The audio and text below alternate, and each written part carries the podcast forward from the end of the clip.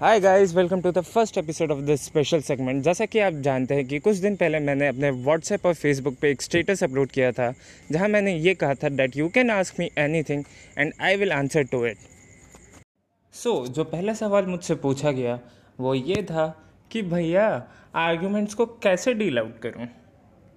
तो सबसे पहले तो मैं ये बताना चाहूँगा कि आर्ग्यूमेंट्स में तो पढ़ो ही मत। आर्ग्यूमेंट्स आपको कहीं नहीं ले जा सकती।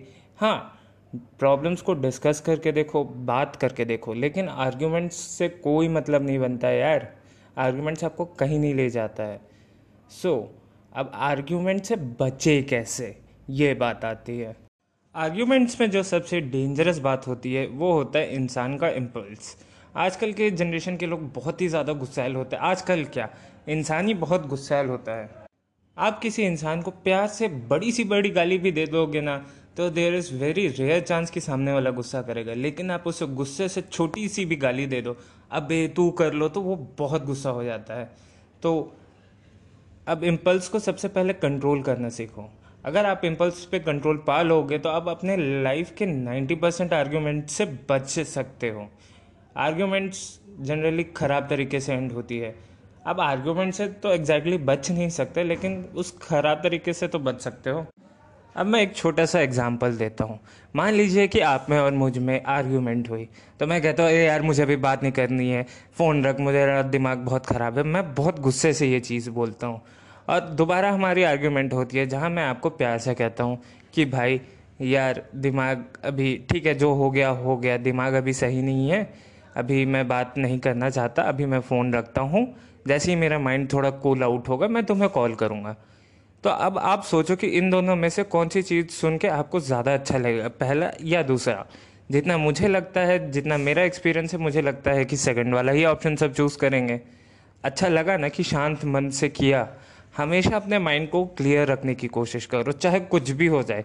क्लियर माइंड से आप बड़े से बड़े प्रॉब्लम का सॉल्यूशन निकाल सकते हो। और जो सेकंड सबसे बड़ी प्रॉब्लम आती है, किसी भी आर्ग्यूमेंट में वो होता है इंसान का ईगो हम हमेशा दूसरे में दोष ढूंढते हैं कि यार सामने वाले की गलती है मैं क्या कर सकता हूँ? उसने ऐसा किया, उसने ऐसा किया, उसने ऐसा किया। कभी हम शांत मन से बैठ के सोचते हैं कि हमने क्या किया? हमारी कौन सी एक्शन से सामने वाले को हर्ट हुआ कि सामने से ये रिएक्शन आया? माना हर बार हमारी गलती नहीं होती, लेकिन किसी भी लड़ाई के टाइम पे मुझे लगता है कि हम सबको शांति से बैठ के ये अपनी एक्शंस पे भी रिफ्लेक्ट आउट करना चाहिए। और हाँ अगर किसी प्रॉब्लम का सॉल्यूशन ढूंढना है तो याद रखना हर कहानी के तीन पहलू होते हैं। एक आपका पहलू दूसरा सामने वाले का और एक तीसरा जो इन दोनों का मिक्सचर होता है जो कि रियलिटी होती है।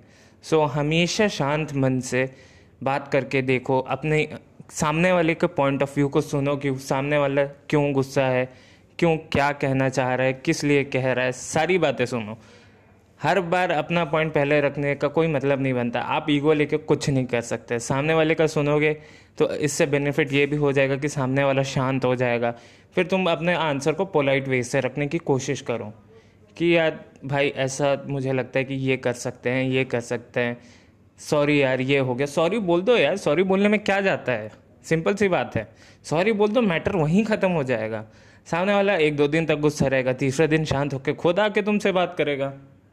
सो so गाइस आज के लिए बस इतना ही। और ये थे मेरे क्विक टिप्स कि आप किसी भी आर्ग्यूमेंट को कैसे डील आउट कर सकते हो। So this is Siddhant Banerjee from Pixelesia studio and I am signing out see you in the next one